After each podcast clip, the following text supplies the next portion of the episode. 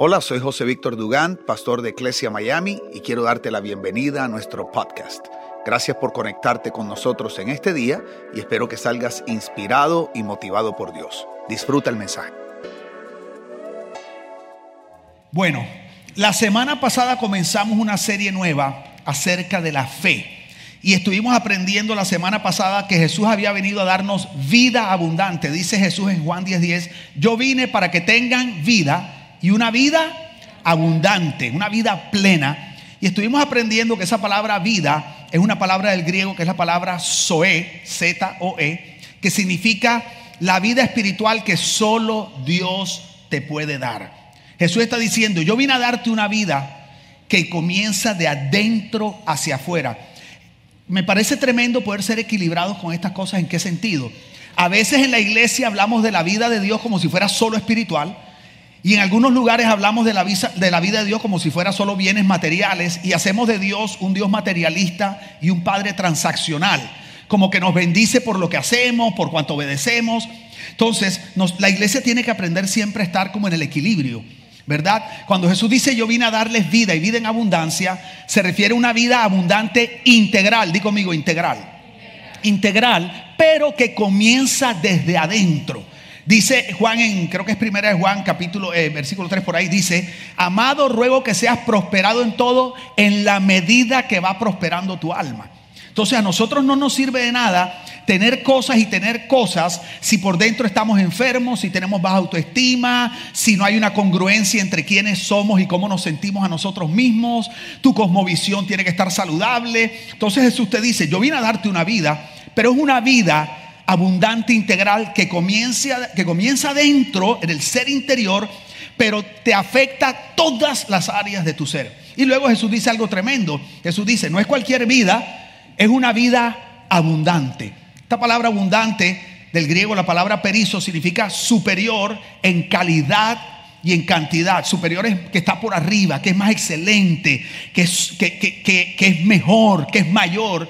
Jesús Jesús te está diciendo, tú no tienes que resignarte a vivir una vida mediocre, tú no tienes que resignarte a hacer otra estadística de ataques de depresión, de ataques de pánico, de ataques de ansiedad, vivir un matrimonio, una familia triste, estar resentido, amargado, esclavo de la amargura, porque yo vine a darte una vida abundante.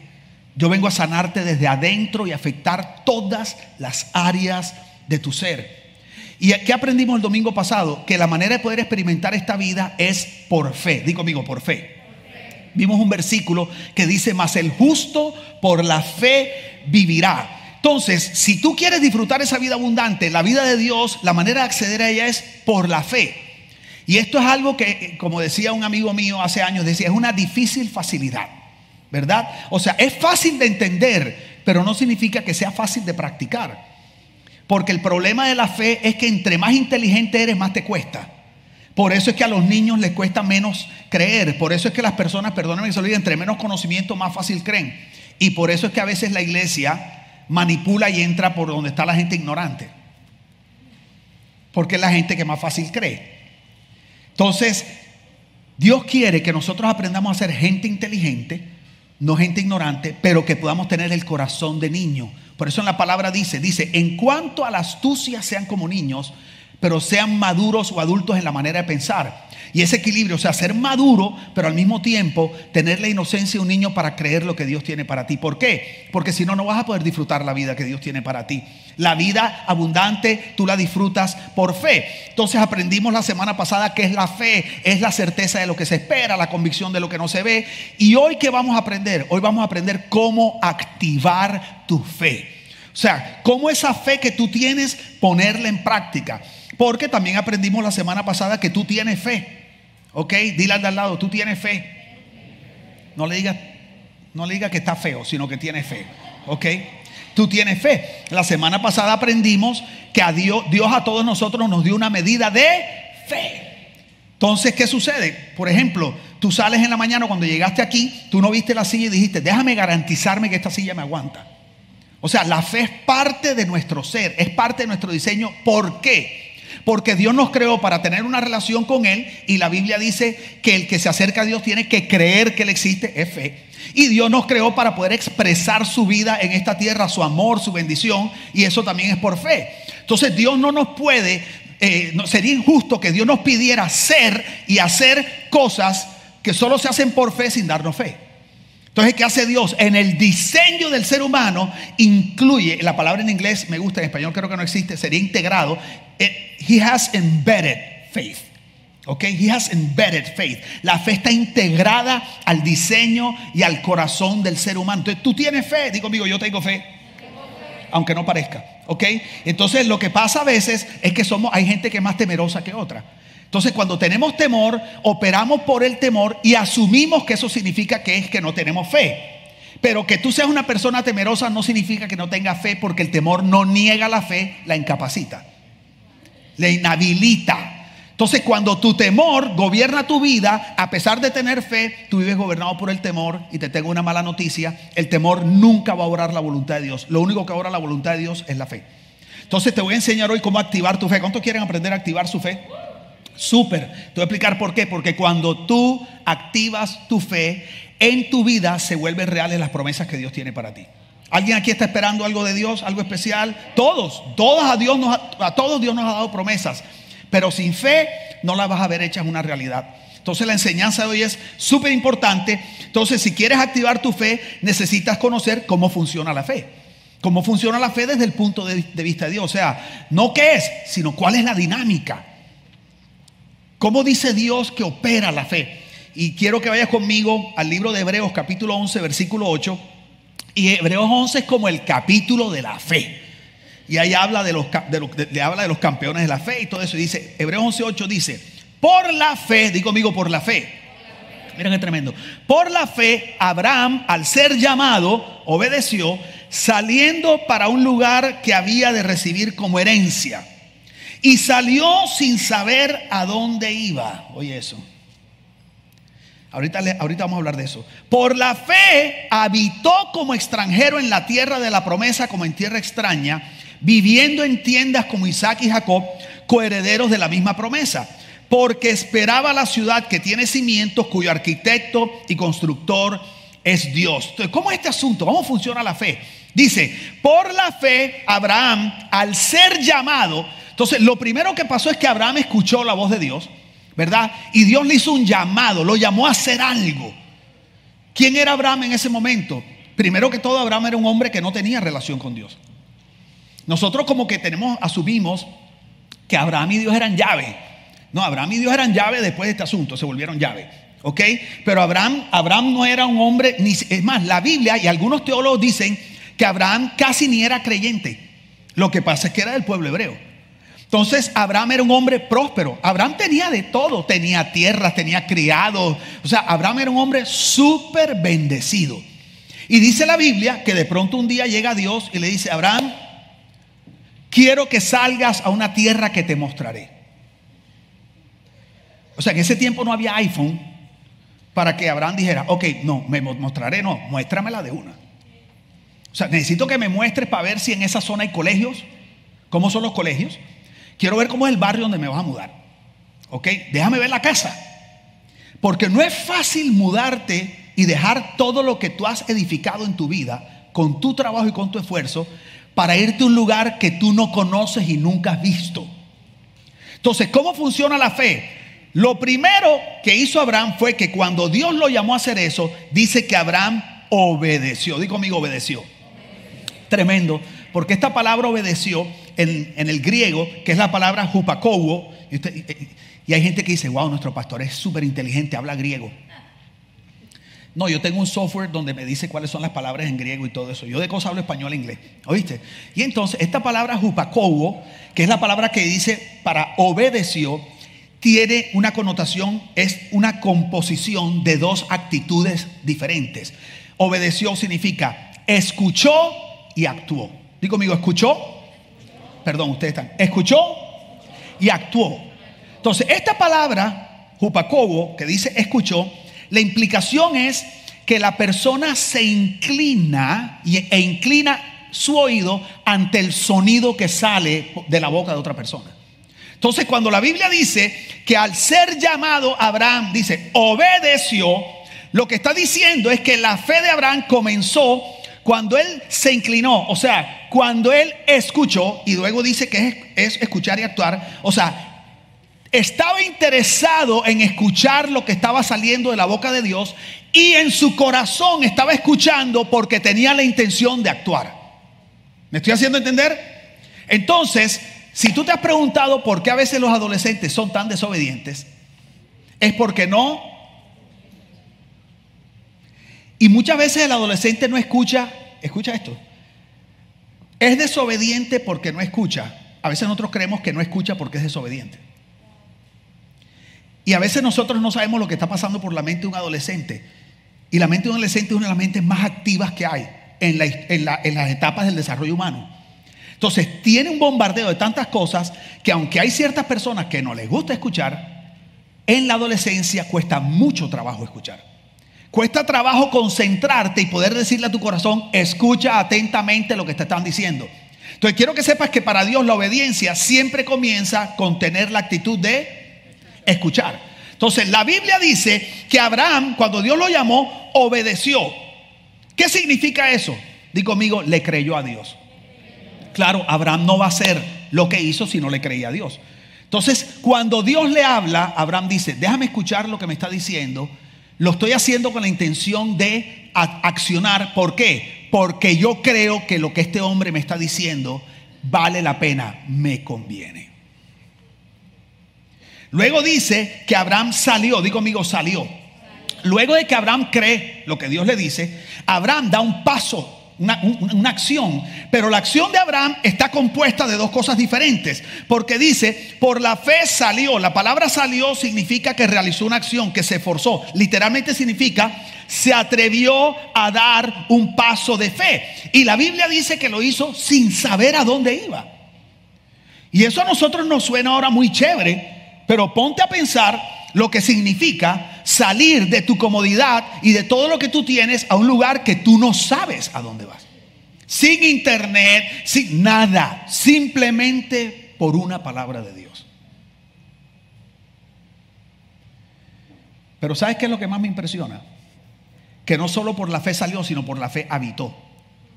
Y la Biblia dice que Abraham cuando llegó al lugar ese, yo creo que a él le tuvo que haber pasado lo que nos ha pasado muchos aquí cuando tú pensaste o crees que Dios te trajo a Miami. Porque viniste buscando mejor vida, porque tú crees, tú dices, no, es que, olvídate, yo siento que Dios me está mudando a Miami a buscar el sueño americano. Y la Biblia dice que Abraham no solo necesitó fe para ir a ese lugar, sino que necesitó fe para quedarse en ese lugar. Que no es lo mismo. ¿Sabes que es más difícil quedarse que ir? Y Abraham llegó, y yo me imagino que tú llegaste y dijiste, wow, casa, carro y beca, Miami. Y a lo mejor tú habías venido a Miami antes y tú pensaste que Miami es Disney. A lo mejor tú pensaste que Miami es South Beach. Y no sabías que aquí no se duerme. No sabías que aquí todo está a una hora. Que tienes que salir preparado desde la mañana. Que si tienes una reunión en la noche te tienes que llevar todo en el carro. No sabías lo difícil que es mantener tu peso aquí porque te la pasas comiendo todas las porquerías que tú juraste que jamás, jamás ibas a comer. Porque sueñas que te persigue Ronald McDonald todas las noches. Pero tú juraste que nunca ibas a comer comida rápida. Y te empieza a absorber el sistema. Como le pasó a los hebreos cuando llegaron a la tierra prometida, la tierra prometida por Dios, la fe, la fe para cruzar el Jordán, la fe para luchar en Jericó, la fe para llegar a la tierra prometida. Y la Biblia dice que cuando llegaron se encontraron con los jebuseos, con los fereceos, con los amorreos y con todo lo feo. Y la Biblia dice que eran gigantes. Y pudiera pasar que cuando tú llegas a ese lugar y ese lugar no se parece a la expectativa que tú tenías, Tú empiezas a dudar en ese momento si realmente fue Dios el que te dijo o si realmente ese es el lugar. Y a lo mejor ahora estás pensando si agarra por Orlando o para Tampa. Porque la vida es muy cara en Miami.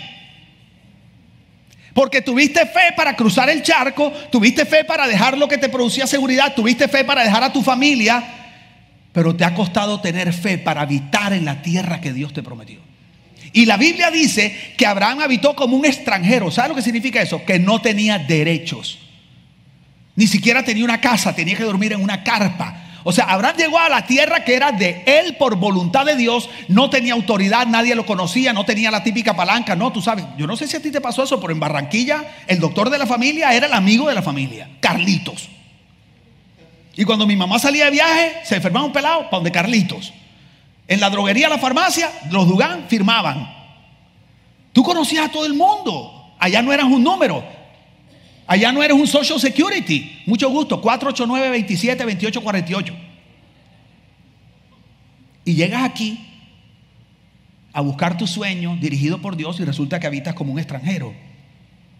No conoces a nadie. A veces no tienes para comer. No tienes a quien recurrir. Y empiezas a dudar. Tú dices, debe ser que escuché mal. Porque Dios no me puede haber metido en algo así. ¿Cómo no? Si en la Biblia hay muchos ejemplos. Porque no es lo mismo la fe que se necesita para salir que la fe que se necesita para quedarse. Porque para salir necesita fe. Y Dios quiere usar eso para producir más fe. Pero la fe para quedarse, Dios la quiere usar para producir carácter. Y te madura. Si ves, para salir no te madura, te vuelves más loco de fe. Pero para quedarte Tienes que aprender a administrar, tienes que aprender a perseverar, tienes que aprender a permanecer. Tienes que ser disciplinado, tienes que hacer, hacerte caso omiso de todo lo que te habla la gente y tú seguir mantenido en que Dios te dijo que ese era tu lugar. Entonces, ¿qué hizo Abraham? Abraham primero creyó y luego actuó y dio un paso de fe para salir y para quedarse. ¿Sabes por qué te digo esto? Yo conozco gente que se ha venido de otra comunidad espiritual a esta. Y llega un día, están adorando. Imagínate, con esa adoración cualquiera se quiere quedar. Esa es la verdad. Tú llegas y dices, oh, qué tremendo. Entonces al final se me acercan, pastor, que hay una pareja que quiere hablar con usted. Y yo digo, ah, ¿cómo está? No, pastor, quiero que sepa que Dios nos habló. ¿Qué te dijo? Que esta es nuestra casa. Le digo, ¿tú estás seguro? Sí, pastor. Como que me llamo Rugeldo. Me salió ese nombre así de pronto para no decir el nombre. Esta es mi casa. Entonces, ¿sabes lo que voy? Yo me siento con ellos. Bueno, voy acá y saco un papel. Escribe ahí. Hoy, julio, perdón, ya agosto estamos, ¿verdad? ¿Agosto qué? Hoy, agosto primero del 2021, yo, Rugeldo Manríquez, reconozco que escuché la voz de Dios y Dios me habló y estoy seguro que Dios me habló tal cosa y, escuché que Dios me dijo esto, ta, ta, ta. Y entonces le hago que firme. Me dice, pastor, ¿y por qué está haciendo esto? Y le dijo, porque te voy a dar una noticia de aquí uno o dos meses, cuando me escuches predicar alguna cosa que tú no estás de acuerdo, tú vas a dudar si Dios te habló. Porque tú ni conoces qué predico yo. Pero tú me estás diciendo hoy que tú estás 100% seguro que Dios te habló. O sea, estás seguro de que Dios le habló de venir a una iglesia que él no conoce, como Abraham. Lo único que tiene es una palabra de Dios. Hasta que alguien lo maltrata. Hasta que un voluntario no lo saluda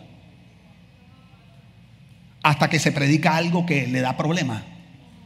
Y en ese momento empiezan, si será que esta es la tierra. Entonces yo le digo, ven acá, sácame el papelito aquel que firmaste. ¿Sabes lo que te quiero decir? Que no dudes que Dios te tiene en el lugar correcto. No me refiero a la iglesia, me refiero a Miami. Tienes que tener mucho cuidado que los amorreos, los jebuseos y los fereceos que te están hablando y todos los gigantes que tienen al lado tuyo te empiecen a hacer dudar de lo que Dios claramente habló a tu corazón. Porque no, no les hablé yo eso, Edwin y Fanny, a ustedes cuando nos juntamos la primera vez. No lo hice firmar el papel, pero casi. ¿Te acuerdas que yo les dije, pero ustedes están seguros? Sí, claro. ¿Y qué les dije? Va a llegar el día. ¿Llegó o no llegó? ¿Sabes por qué? Porque ningún pastor es perfecto. Ninguna iglesia es perfecta. Esta iglesia se dañó cuando tú llegaste. El día que llegaste nos fregamos. ¿Entiendes cómo es el asunto? Entonces, no, mentira, mentira. Desde el pastor se fregó la iglesia. Entonces, si tú estás juzgando por los amorreos y los jebuseos para ver si es de Dios o no, te vas a perder lo que Dios tiene para ti. Porque lo que Dios tiene para ti es en la tierra que Dios dijo que era tu tierra. Deja de ver los gigantes. Fe para ir y fe para quedarse.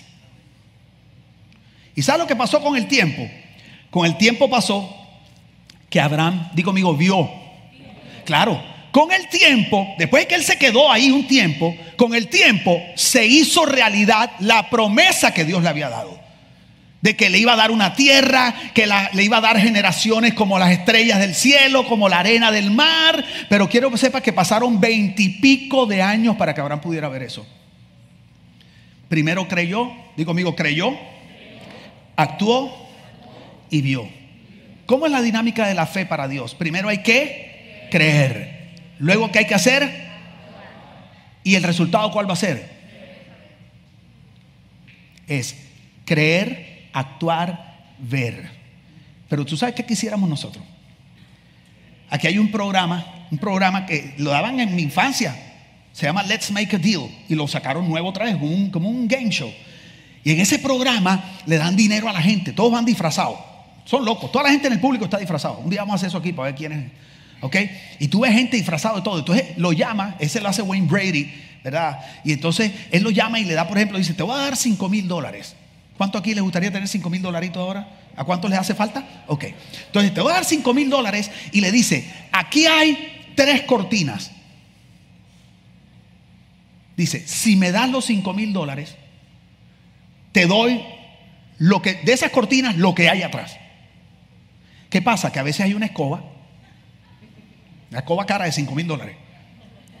A veces es una tontería y a veces hay un BM, un Cadillac, un yate. Entonces imagínate el, man con 5 mil dólares y le pone en la cortina lo que esa persona daría por hacer así. Nada más vele la, la llanta del carro, la llanta. No hay que verlo completo. Porque hay algo en nosotros que tiene temor de perder lo que ya tienes asegurado. Tú no quieres arriesgar lo que tienes en tu mano por algo que tú no estás seguro si va a haber o no. Y hay un dicho famoso que dice que hay que ver para. Entonces, la fe para Dios es creer, actuar y ver. Para el ser humano es ver para y entonces actuar. Y hay un problema, que eso no desata las promesas de Dios en tu vida. Porque el justo vivirá por la fe. ¿Dónde está la diferencia? La diferencia es que primero hay que creer y hay que dar un paso. Tú tienes que ver la cara de esa gente cuando dan 10 mil dólares y abren y un trapero con un balde. Hey, ¿cómo tú motivas a un man que le acaba de pasar esa vaina? Imagínate, tú, tú, le ves la cara, entonces la gente trata como, de todas maneras me divertí mucho aquí, al fin de cuentas vine sin nada y me voy sin nada. Hey, ese cuento te lo crees tú, man. O sea, acaba de tener 10 mil barras en la mano y me vas a decir que te vas a ir tranquilo como si nada con un trapero. Te tengo una noticia. Escucha esto. Tú sabes qué es lo único para lo cual Dios nos sirve. Para negociar. Dios es el mejor en todo, pero es el peor negociante que hay. ¿Sabes por qué? Porque Dios cuando negocia siempre recibe menos de lo que da. Porque Dios negocia para perder. No hay manera de que tú le des algo a Dios y que Él te dé menos de regreso. ¿Sabes por qué? Porque Dios no le importa perder financieramente con tal de ganarse tu corazón. Porque Dios te quiere a ti, no tus cosas.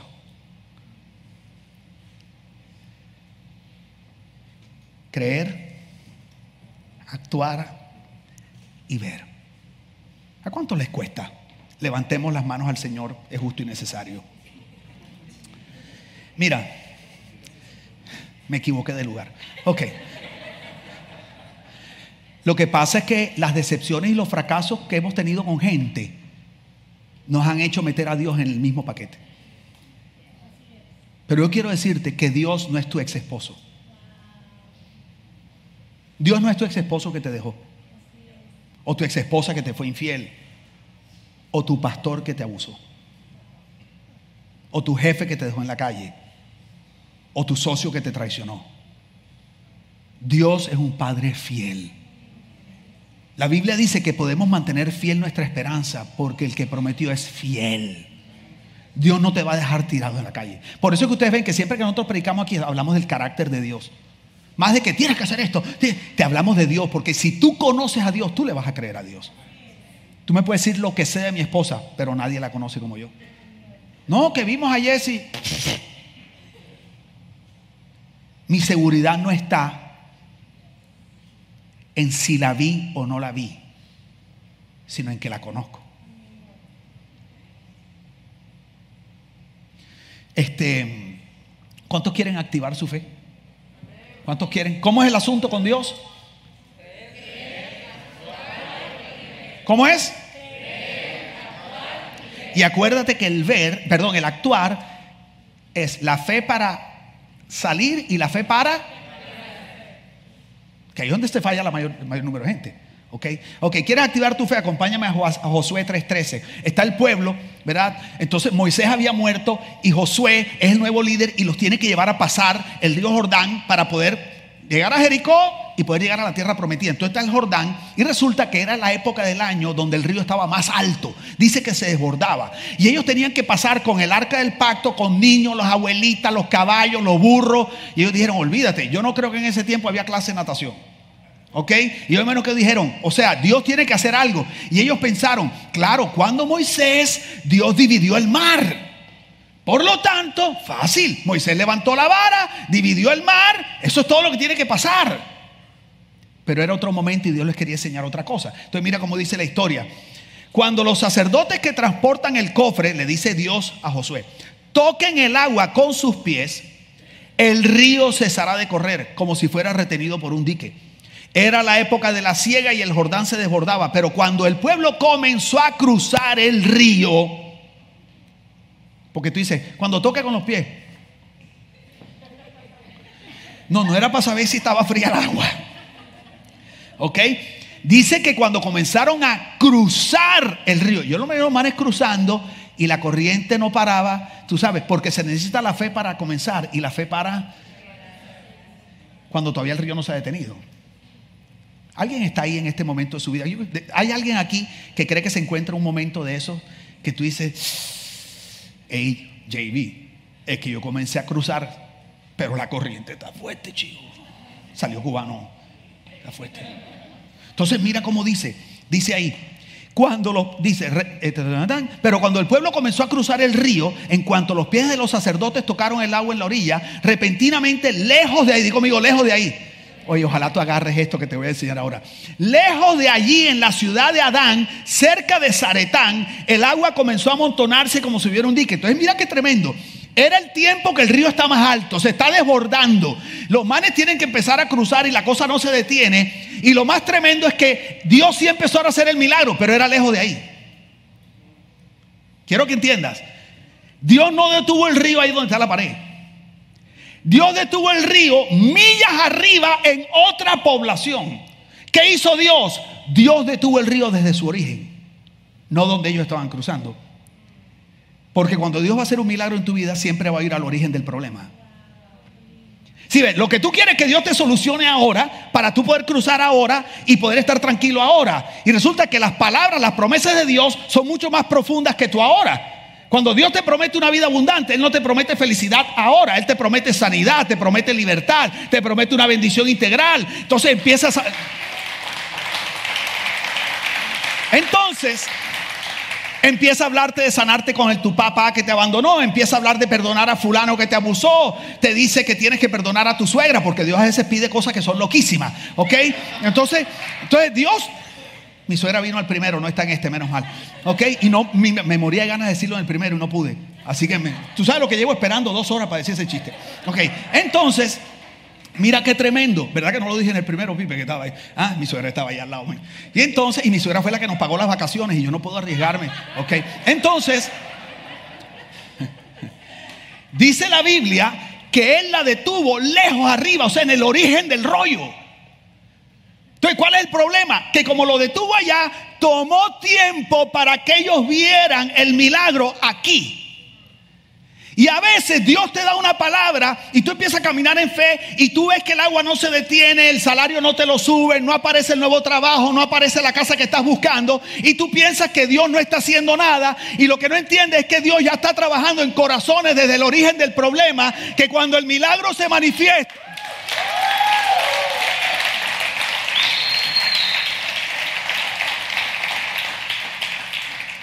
Entonces, ¿qué haces tú? Como no ves el resultado aquí, te echas para atrás.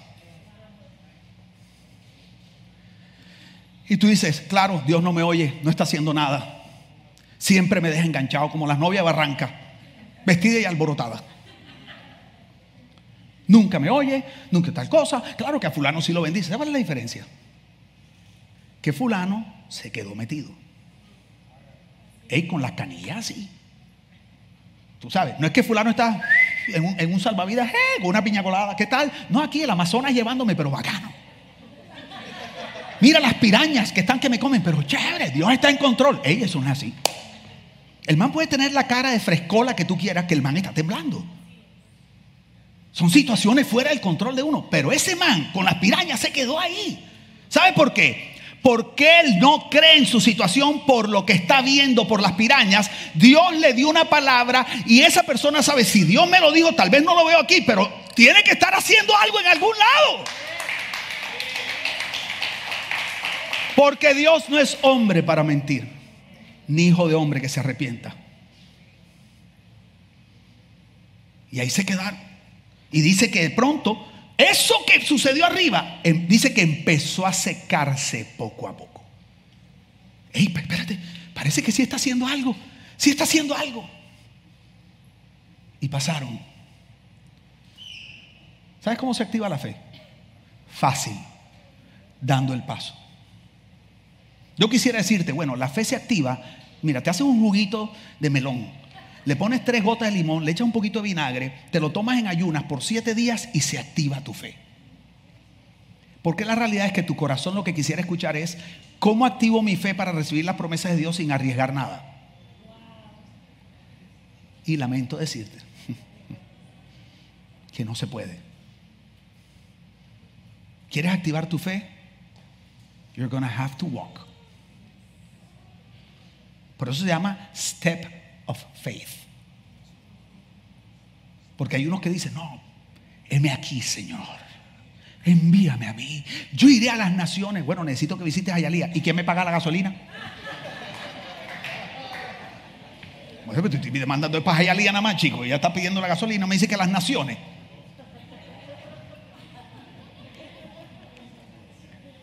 Tú sabes que a eso es lo que se refiere Dios cuando dice que el que es fiel en lo poco en lo mucho lo pondré. ¿Sabes lo que Dios está diciendo? El que se atreve a ejercitar su fe y dar esos pasos en los riesgos pequeños, tendrá el carácter para administrar las grandes responsabilidades. A veces llegan personas y me dicen, ¡ay, qué linda la iglesia, José! Qué tremendo lo que Dios te ha dado. Lógicamente, Dios me lo dio, oh, pero hemos trabajado. Ora para que Dios me dé lo mismo que tú tienes. Y yo por dentro digo, no, yo no puedo orar eso. Porque si tú quieres tener lo mismo que yo tengo, tienes que sufrir lo que yo he sufrido. Y eso comienza con perder dos hijos.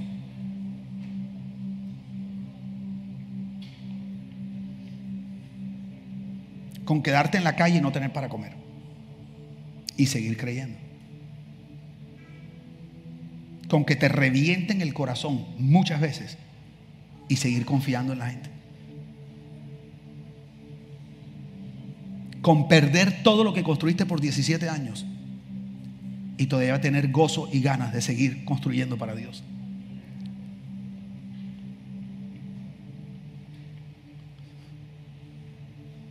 Yo estoy convencido que tus mejores días están por delante.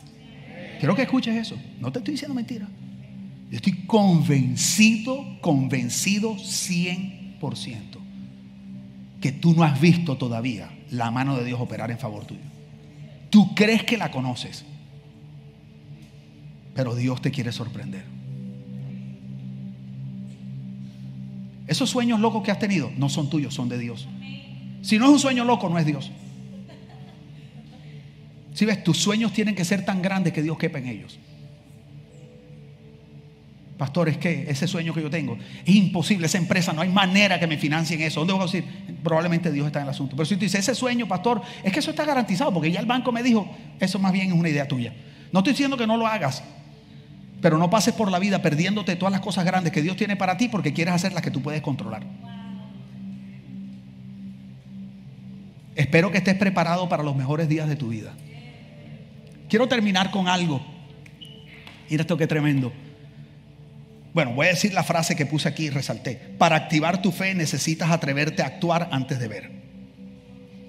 Y tú dirás, ok, ¿y qué motivó a Abraham a dar ese paso?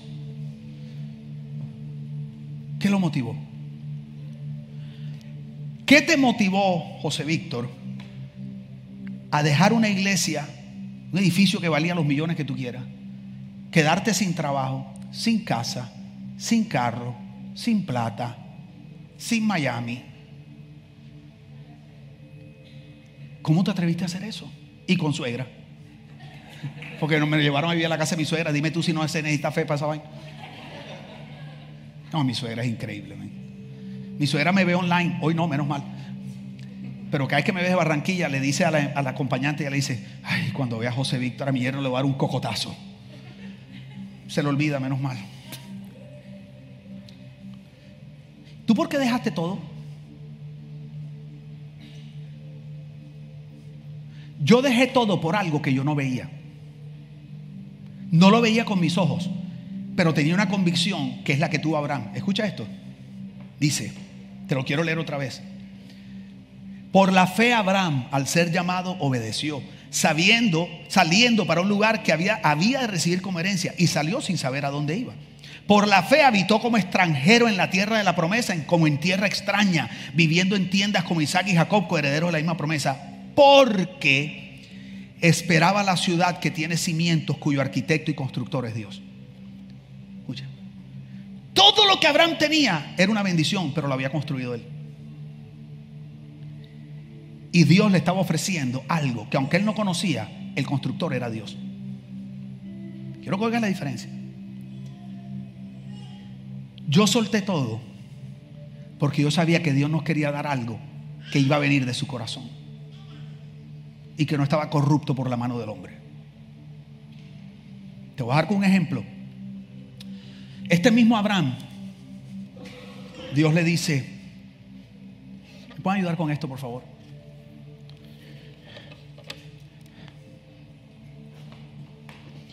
Este mismo Abraham, Dios le dice, Abraham, como parte de toda esta promesa, te voy a dar descendencia. Ey, Sara era estéril y no había Viagra. O sea, Abraham de aquello, nada te voy a dar descendencia como las estrellas del cielo. Mira hacia arriba.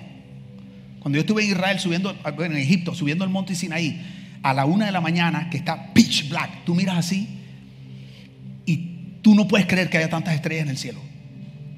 Y así en le dice, como las estrellas del cielo, como la arena del mar. y empiezan a pasar los años y de aquello nada. Y Abraham me imagino que intentaba, pero de aquello nada. Escucha esto. Hace unos años atrás, cuando yo era ministro de worship, yo no, yo no había sacado mi primera producción y yo estaba rabioso con Dios. Y yo le decía, ¿cómo es posible? Ya yo tengo todas mis canciones compuestas. Y Dios me decía, todavía no. Y en ese tiempo salió un ministerio que se me acuerdo, se llamaba One Voice. y One Voice no existía. Salió un año y sacaron como siete producciones. Y dije, no. Digo, no sé si a ti te pasa lo mismo, pero a mí me dio cola. Yo dije, o sea, yo no puedo sacar una. Soy tu ministro. Y esta gente que no sé ni dónde salieron tienen siete. Y Dios me dijo lo siguiente. Quiero que escuchen. Me dijo, hijo, ¿tú quieres un Isaac o quieres un Ismael? Tú dirás, ajá, JB, que tiene que ver eso con todo lo que has enseñado aquí hoy. Isaac era el hijo de la promesa de Abraham. Ismael fue el hijo que Abraham tuvo con la esclava. Vuelvo a la historia de Abraham. El man tratando con Sara y nada tratando. Y Sara se empezó a desesperar y empezó a cantaletear. Y Sara se empezó a sentir como juzgada porque ese tiempo una mujer que no le daba hijos al varón era como una maldición. Entonces Sara va donde Abraham y le dice, viejo, yo creo que por aquí no es la cosa. ¿Sabes qué? Acuéstate con Agar, que ahí te aseguro que pega. Y dale. Y Abraham dijo, ok, me sacrifico. Ok, entonces Abraham, todo sea por la causa. Y Abraham se va con Agar y se acuesta con Agar y nace Ismael. Escuchen esto. Escuchen. Y con el tiempo, en el tiempo de Dios, siempre hubiera llegado. Lo que pasa es que Abraham no pudo esperar por su esposa. Nace Isaac. Cuando nace Isaac y está Ismael, Sara y Agar empezaron como a pelear, a pelear. Y Dios se dio cuenta que eso no iba a aguantar así. Y va donde Abraham y le dice, tienes que sacar a Agar del campamento y a Ismael los tienes que echar. Entonces Dios, eh, Abraham se preocupa y dice, pero es mi hijo, ¿qué va a pasar con él? Y Dios le dice, no te preocupes, yo ciertamente bendeciré a Ismael, pero mi promesa no viene por ahí.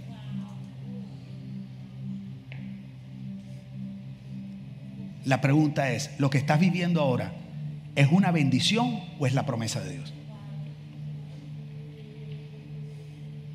Porque cuando es la promesa, se expande. O sea, es propósitos eternos. Bueno, eso fue la palabra que Dios le dio a Abraham. Y Abraham lo que estaba buscando era la ciudad que había nacido en el corazón de Dios, cuyo arquitecto y constructor es Dios. Y Abraham, a pesar de que tenía mucho, cuando él vio esto y dijo, ok, sé que es mucho, pero esto lo construyó. Y es una bendición. Pero yo no quiero lo que he construido yo. Yo quiero lo que construyó mi padre. Si yo no quería lo que había sido construido por hombre. Y la razón que ustedes están hoy aquí es porque tomamos la decisión de soltar lo que era construido por un hombre para empezar a levantar algo construido por Dios.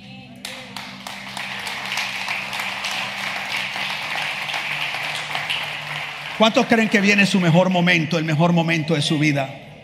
viene tu mejor momento y espero que estés preparado. Pero ¿cómo funciona la fe? ¿Cómo es? Y el actuar, dos cosas, actuar para y actuar para. Estás listo para el mejor tiempo de tu vida. Dale un aplauso bien fuerte, colócate de pie, iglesia.